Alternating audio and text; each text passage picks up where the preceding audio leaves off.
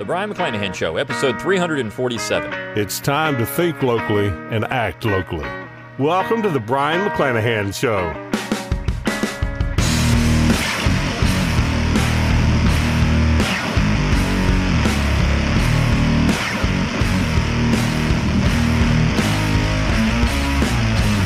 Welcome back to the Brion McClanahan Show. Glad to have you back in the program. Very glad to be here. Don't forget to follow me on Twitter at Brion McClanahan, like my Facebook page at Brion McClanahan, and subscribe to my YouTube page where you can watch this podcast at Brion McClanahan. You can find all those social media accounts on my webpage, brionmcclanahan.com. That's B R I O N, McClanahan.com. While you're there, give me an email address. I'll give you a free ebook, Forgotten Founders, and a free audiobook of the same title read by yours truly.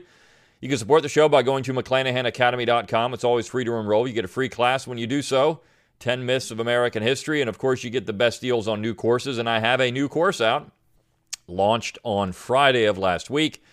So if you're a McClanahan Academy subscriber, you already know about it. You've already been getting the good deal on it. If you're not a McClanahan Academy subscriber, you'll get a coupon to it a little later.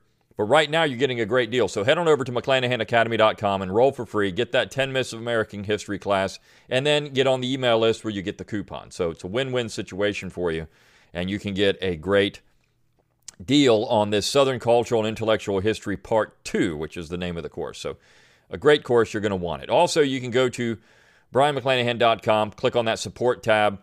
You can throw a few pennies my way, help keep the lights on, help keep the podcast going. You can get a book plate uh, get one of my uh, books autographed. So I've got many of those out. New book, Southern Scribblings. It's been out a couple of months now, but still, you're still going to want to get that book. It's a great book. Uh, 60 essays in defense of the Southern tradition. You can also go to Learn True, T R U E, learntruehistory.com. It's my affiliate link for Tom Woods Liberty Classroom. Tom teaches there. So do I, and a whole bunch of other great instructors. So you want to get that as well. Get your Brion McClanahan Show gear by clicking on that shop tab at brionmcclanahan.com. All kinds of great ways to support the show. And of course, rate it wherever you get your podcast, share it around on social media, do all you can to spread the message of thinking locally and acting locally. All right, well, let's talk about the topic of the day. And this is, we're going to wrap up the DNC. We're going to talk about Joe Biden's speech.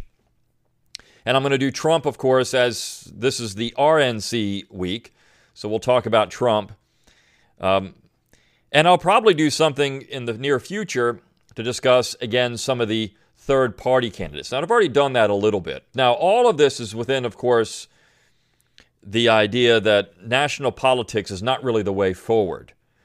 And I've said this many times national politics is not where we need to be, focusing our attention. But because uh, people do still talk about national politics, and we do have an election coming up, I think it's important to talk about it, anyways. But what you're going to see out of both candidates is a bunch of nationalist nonsense, unconstitutional policies. I mean, it's it's terrible. And Joe Biden's speech is one of the most uh, vapid speeches I've ever read.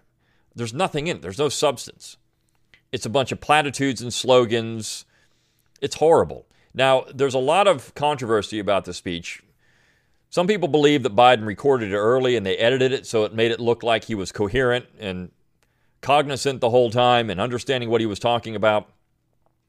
Um, I don't know if that happened, but you know anybody can go read a speech. Look, Joe Biden's been doing this for 40 years. He is the consummate career politician. It's funny how the Democrats have nominated in Joe Biden someone who is the exact opposite of what they say they want in a political leader. I mean, it just shows you how strong the establishment still is in the Democrat Party. And again, this is where Biden is racing to the center. So Biden has decided they need a moderate message. And you have all these Republicans going over to Biden's campaign. Look, what a, what a what an odd endorsement for Donald Trump when George W. Bush is going to support Joe Biden. If George W. Bush is going to support anybody, you should vote against that person. Because look, Bush's Wilsonian progressive republicanism, or you could say Roosevelt, Teddy Roosevelt republicanism, is not what the United States really needs. And I know people will say, well, yeah, but all the rioting and all that stuff is caused by Donald Trump. No, it's caused by a bunch of crybabies who don't like the fact they lost an election. And this is really where it comes. Look, American history is about one thing. American politics is about one thing. It always is about one thing. It's about power. The Democrats want power. And so to do it, they're going to unleash the more radical elements of their base. They're going to fire them up, get them out there rioting and doing all kinds of things because that's what these people are. They're Democrats. And then when it comes time, they're going to say, well, I mean, you know, we're, we're still governing in the center. If you look at Joe Biden's speech, the, the aim of that speech is to appeal to the moderate American voter. It's, it's all this about. And more importantly, it's a bunch of Franklin Roosevelt nonsense. Look, Franklin, Franklin Roosevelt could have made this same speech. You see, the Democrats don't have anything new to talk about. They haven't since 1944. Everything they're saying now is from 1944 in one way or another, or maybe 1948, but the Democrats haven't gotten out of the 40s yet. Right now, I know people, well, the Republicans haven't gotten out of the 1860s. This is uh, what, well, I mean, it depends on which 1860s you're talking about. I don't think the Republicans have left the 1860s. I think the Republican Party is still the same party it was in the 1860s. It hasn't changed, really. I know that, uh, you know, maybe some of the supporters are different than they were in the 1860s, but the Republican Party, if you look at particularly the establishment Republicans, they want to be the party of Abraham Lincoln. They want to be the party of U.S. Grant. They haven't left the 1860s. They never will because they think that's a winning formula to get people to vote for them. The Democrats haven't left the 1940s because they think that Franklin Roosevelt's the winning formula. This is how tired American politics really are. They're awful. What we really need is candidates who talk about decentralization and federalism and, and solving things at the state level. All this discussion about Donald Trump has failed California. Last time I checked, he wasn't the governor of California. These wildfires and other things that are in California now. I mean, what have, what have the morons in California been doing to stop this problem? Their forestry management policies and other things have caused much of the problem there in California. So, this is a state problem just as almost every issue really is a state problem. And when people point out that, uh, you know, well, let me just read some of this Joe Biden speech because it's really awful. And then, of course, I said last week, this is the funniest thing. I said last week, I don't think Joe Biden can plagiarize this speech because everyone's going to focus on it. Well, lo and behold, dun dun dun, the information comes out that Joe Biden has probably plagiarized in this speech as well too. Even though they have some software there that would supposedly prevent this kind of thing from happening, Joe Biden went out and still plagiarized the speech. Now, I'm not so hard on this because look, if you go back and, and look at um, 18 in the 1800s in the in the antebellum period, presidents often in their inaugural addresses pulled from other inaugural addresses, right? There's a lot of there's a lot of similarity in them. They, they they use things from others. They did this because they understood it was a formula that worked. The problem with Biden is that he's gone out and essentially word for word repeated what other people have said and claimed it to be his own without really saying, yeah, I, t- I mean, if he had said, look, as so and so said, well, nobody's going to say a word about that. But he doesn't do that. So you look at this speech, there is there's not much to it. It it is, I mean, it's horrible in its lack of any type of meat. Right? There's nothing concrete in this. There's not. I mean, this is this is exactly what politicians want to do. It is the poster child for a meaningless political speech designed to get people to like it. And it has all these little one sentence zingers platitudes, slogans, things that don't mean anything. Now, if we had a presidency that didn't really mean anything as it was designed to be, if the presidency actually acted, the president and the executive office actually adhered to the powers that were granted to it in the Constitution, then the speech really wouldn't matter. But we expect more out of the president now, the American public does. So this speech, I mean, I don't, the American public seems to. So let, I mean, listen what he says. Um, Good evening. Ella Baker, a giant of the civil rights movement, left us with this wisdom Give people light and they will find a way. First of all, here we are starting first line. We're, we're calling to the civil rights movement. Well, he's appealing to his base there. He thinks that's what's going to get people fired up because this is one of the issues that he thinks everyone's going to focus on in this modern election. I mean, again, This is, we could say this is 1948 or maybe 1964, but the Democrats really haven't gotten anything new. What, what I don't understand, and, and it's funny to me, Alexandria Ocasio Cortez has come out and said, yeah, I mean, the speech is all right, but, you know, these, he really isn't appealing to anybody in the, in what's the, going to be the real base of the Democrats in the future. I actually uh, will say this about Ocasio Cortez. She is principled. But the fact that she supported Bernie Sanders says something. The other thing about the Democrats, the only minority woman who got any delegates, Tulsi Gabbard, she actually had delegates, was not invited to the, to the convention. Why? Because she's anti war, and the Democrats are not anti war. They never have been. They've always been the war party. Every major war of the 20th century, think about it, every major war of the 20th century, with the exception well, this, well, that would say the 21st century. But in the 20th century, every major war by a Democrat World War I, World War II, Korean War, Vietnam War. All Democrats. Now, you could say that Vietnam began with Eisenhower, and I could agree with you on that. But he was still a progressive when it came to foreign policy. So the progressives have gotten us into all the big wars. The progressives are the problem. Even in the 21st century, you can say, well, yeah, but Bush is a Republican. He's a Wilsonian. And so, yeah, he's a Republican. And he did get us into a bunch of wars in the 20th century. Uh, and of course, George H.W. Bush. Well, he's a he's a he's a Republican. What about what about Iraq? Again, a Wilsonian progressive, George H.W. Bush. But every major conflict. I mean, I'm not talking about those weren't even declared wars. Every major conflict, with the exception of the war on terror, is with a Democrat. But more importantly, progressives. I don't play this RD game, it's progressives. So he says, give people light. These are words of our time. Really. The current president has cloaked America in darkness for much too long. Too much anger, too much fear, too much division.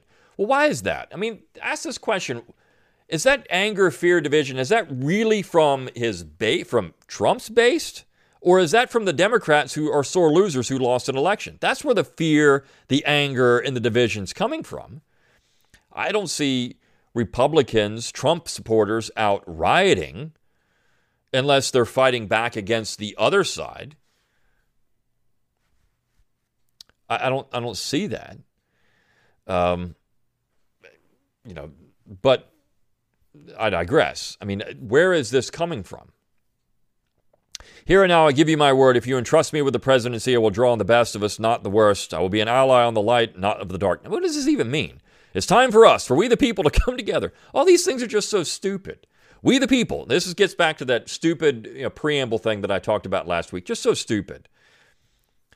For, for, for make no mistake, united we can and will overcome this season of darkness in America. Again, what does that even mean? We will choose hope over fear, facts over fiction, fairness over privilege. Again, what does that mean? None of these things have any meaning. It's just a bunch of words.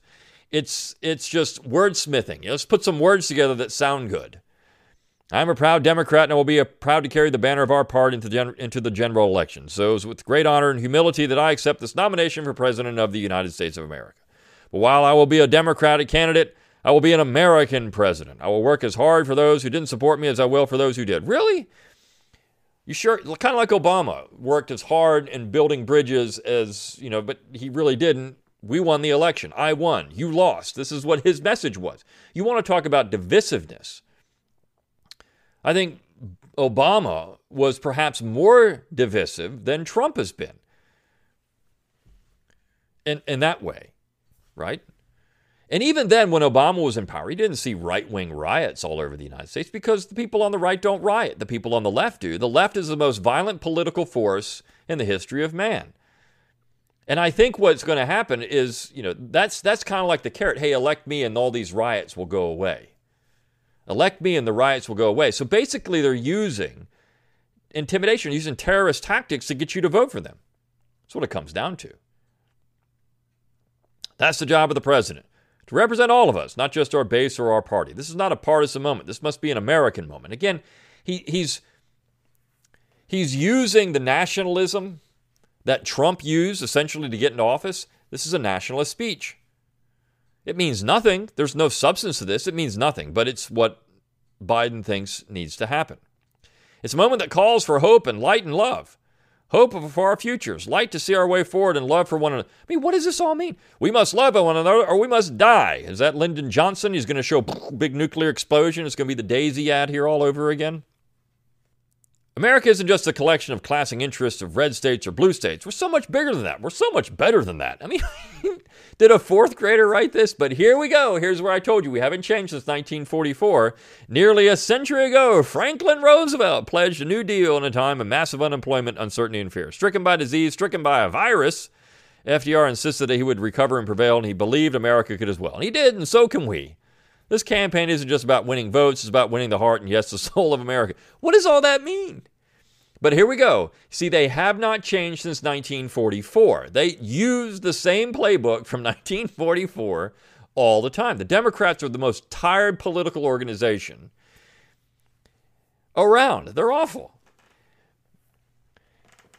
They're terrible. And and uh, again, they're, they're going to use 1948 because Truman took the New Deal and then added in civil rights. And of course, they carried that forward into the 1960s with Lyndon Johnson. But still, uh, I mean, and Kennedy, and this is the thing. They haven't figured out a new playbook since that particular time period. They still think, and Joe Biden, of course, is 78 years old. He's still living in 1960s America. This is part of the problem. Democrats still believe we're in it's 1964 and we still have uh, Jim Crow segregation run everywhere. We still have the Great Depression going on. Uh, I mean, this is all still happening. It's all just current events for them. They've never gotten out of that. They believe in this constant state of, of discord in America. They haven't figured out that that stuff really doesn't exist anymore. Now, I know we have a terrible economic downturn caused by government and yet they think government wants to be the solution. Government wrecks it, and then government comes in to save it. This campaign isn't just about winning votes; it's about winning the heart and your soul America. Right? Winning it, it, winning it for the generous among us, not for the selfish. Winning it for the workers who keep this country going, not just for the privileged few at the top. Winning it for those communities who have known the injustice of knee on the neck. For all the young people who have known only an America of rising inequity and shrinking opportunity. I mean, is that true? Is that true? Is there. Uh, this is this is interesting to me because this is the perception. It's just like uh, I saw a poll with with the coronavirus. A huge number of Americans think that that half of the coronavirus deaths are people under 44, when it's only less than three percent. And they think that uh, you know another uh, maybe a half or a little less than half are people over 55, and that's like 70 percent. And this is the thing the perception is way off in the United States. They deserve to experience American prom- America's promise in full. The only reason they're depressed about the future of America is because of government policies. Look, we know that education is expensive because government props up higher education. We know healthcare is expensive because government props up healthcare. We know that our dollar is becoming worthless because government keeps printing more money. These are the things that are crushing people.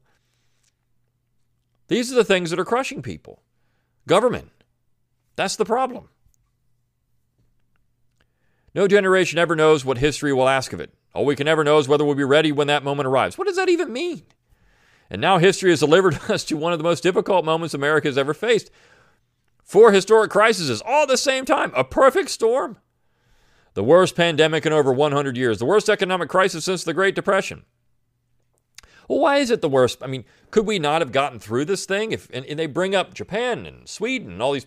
Well, they did things differently than the United States did.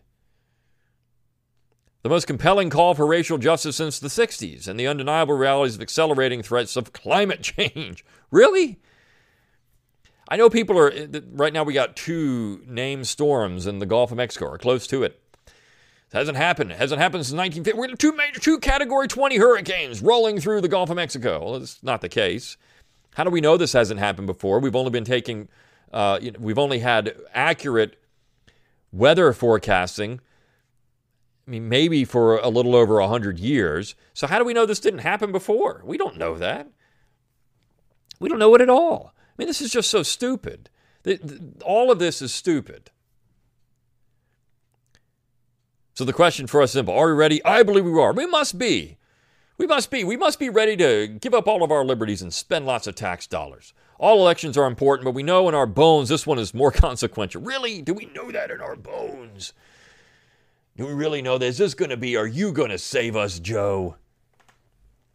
America's at an inflection point, a time of real peril, but of extraordinary possibilities. We can choose the path of becoming angrier, less hopeful, and more divided, a path of shadow and suspicion, or we can choose a different path and together take this chance to heal, to be reborn, to unite a path of hope and light.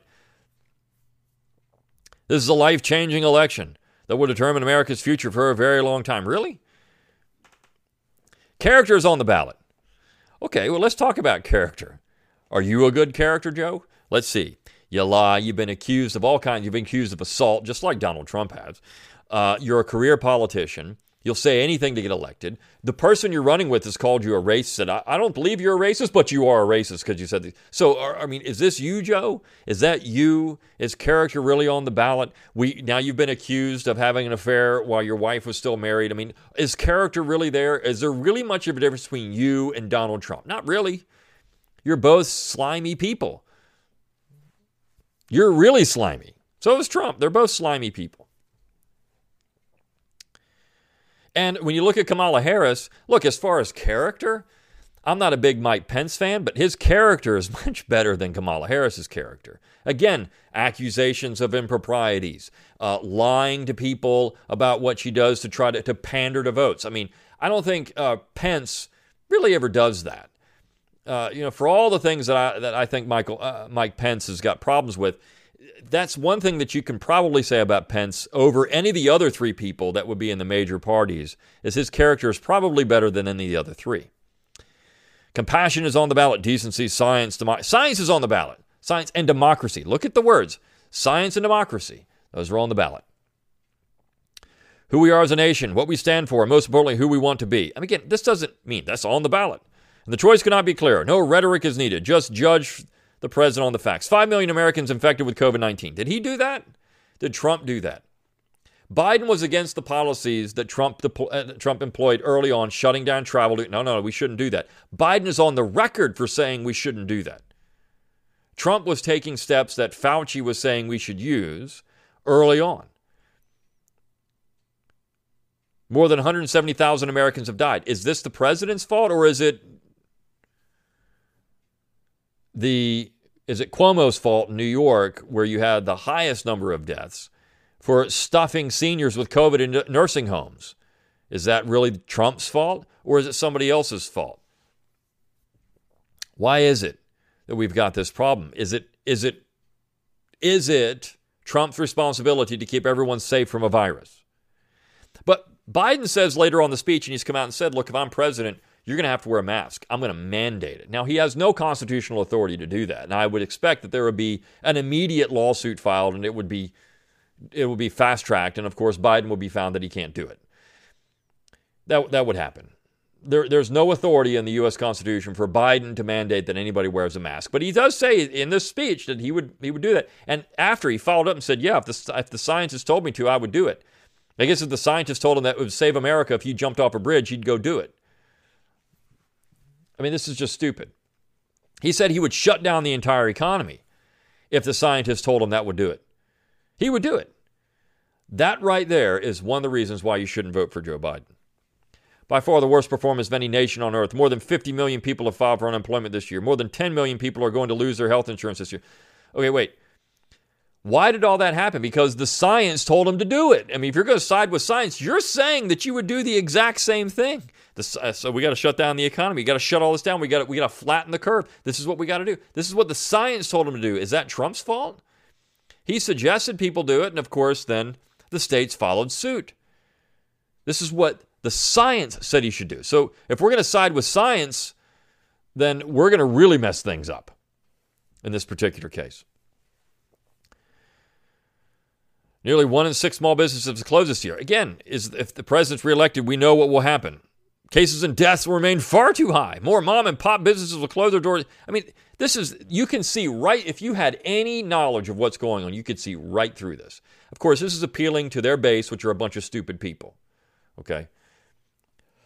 And the press is going to eat this up. They already have. Oh my gosh, the best, the best speech I've ever heard Biden make. This is the best. I thought Obama's was the best, but now this is the best. Working families will struggle to get by, and yet the wealthiest 1% will get tens of billions of dollars in new tax breaks. And the assault on the Affordable Care Act will continue until it's destroyed, taking insurance away from more than 20 million people, including more than 15 million people on Medicaid, and getting rid of the protections that President Obama and I passed for people who suffer from a pre existing condition. Joe, you didn't pass anything. You, you, didn't, you were vice president of the United States, and uh, you didn't do anything. You didn't pass it. And Obama didn't pass it either. The Congress came up with it, and of course, Obama signed it. He didn't pass. This is the, the language that's used for the presidency is just stupid again. And speaking of President Obama, a man I was honored to serve alongside for eight years as vice president, let me take this moment to say something we don't nearly don't say nearly enough. Thank you, Mr. President. You are a great president, a president our children could and did look up to. No one will say that about the current op- occupant of the office. I mean, this is just so stupid, right?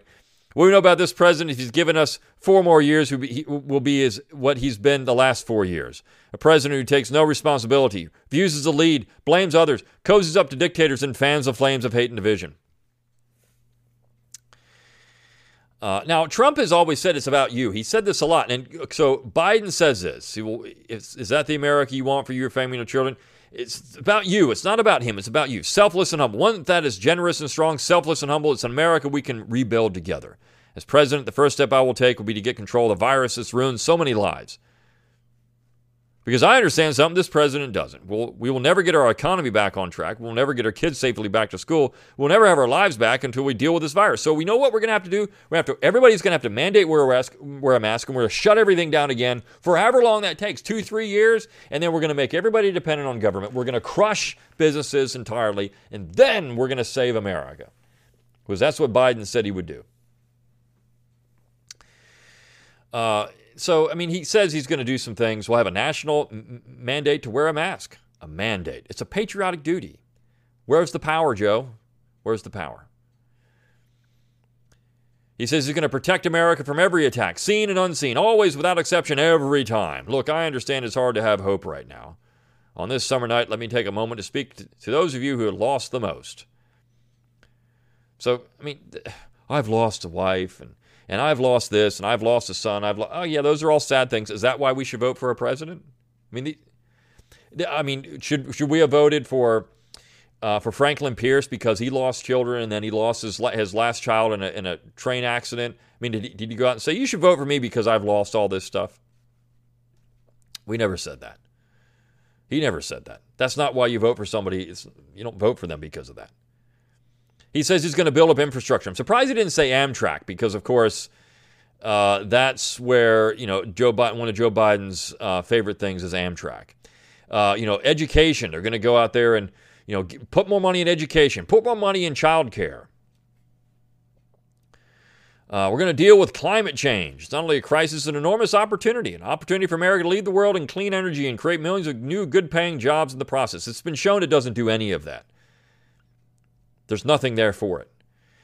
Uh, and we're going to end loopholes for the. Ta- you said we're not going to. You're not going to see your taxes go up if you make under four hundred thousand a year. Except we're going to make you pay more of Social Security tax and other things. And so, you know, this is the thing. The, the speech is just a bunch of fluff. There's nothing to it, and particularly when you get to the end.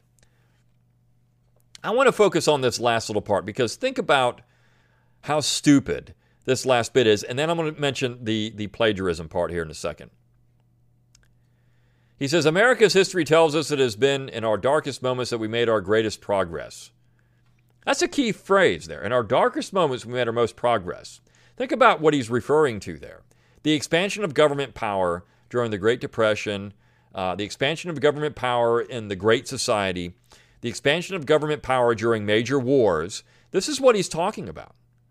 He's referring back to expansion of government power. Is that what we really want? Do we want expansion of government power? Because this is what he's telling you he's going to do.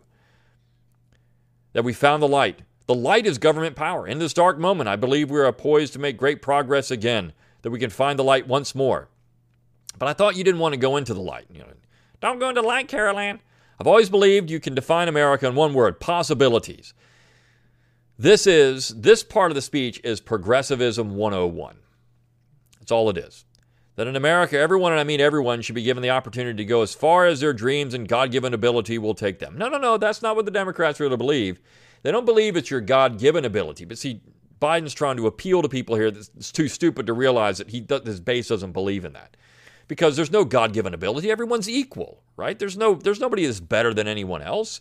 You didn't make that. You didn't build that. You didn't do any of that. That's not your God given ability.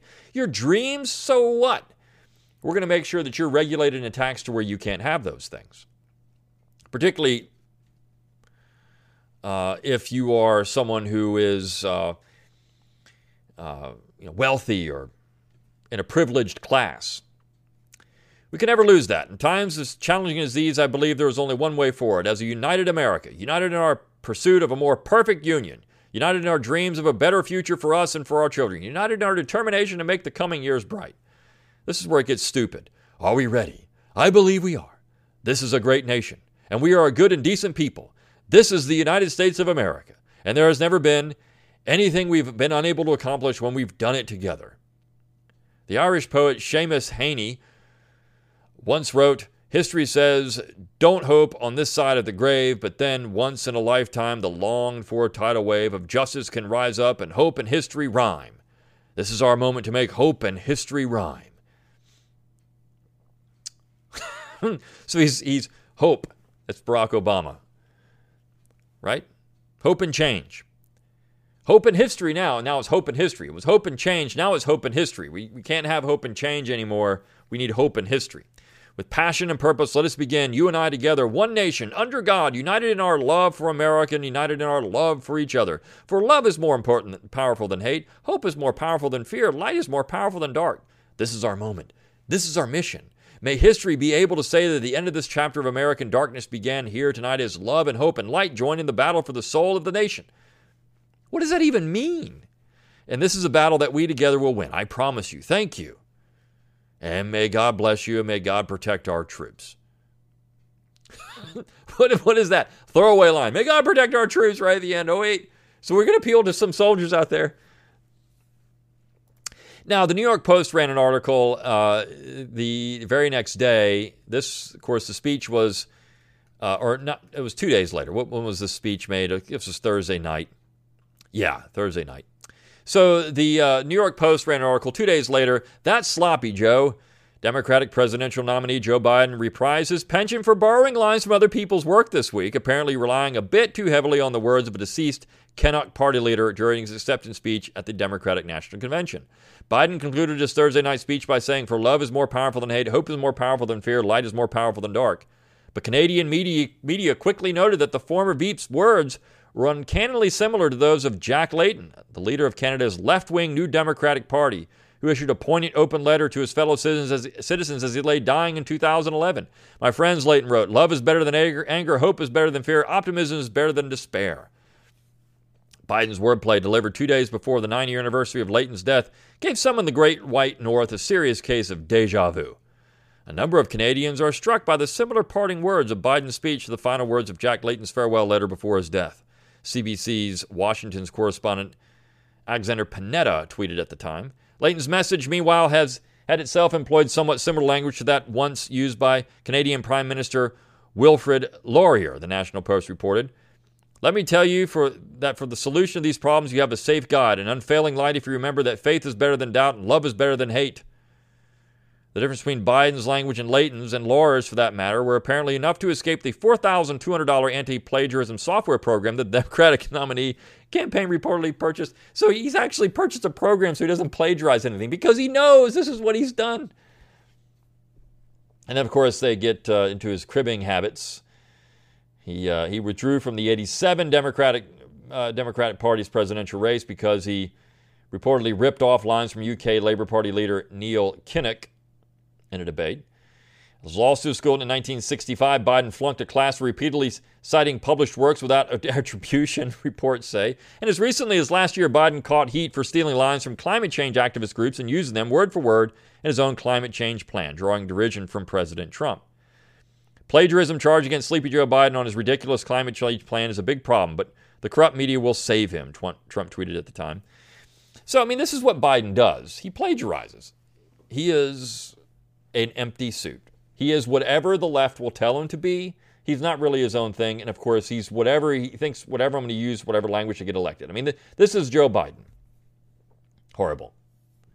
But his speech is worthless. It was empty, just like Joe Biden, and I needed to cover it. Again, again, sorry for a little longer podcast, but uh, I want to keep these things at 20 minutes usually, but we might go a little longer on some of this political stuff right now because it's it's pressing. So that's Biden, the empty suit, the empty promises, the platitude slogans. No new, th- nothing new since 1944 or 1948. It's the same old stuff. And to the Democrats, we're still living in the Great Depression and uh, Jim Crow South. I mean, this is what they firmly believe we're still living in, which of course is completely not true. All right. I will see you next time on the Brion McClanahan Show. See you then.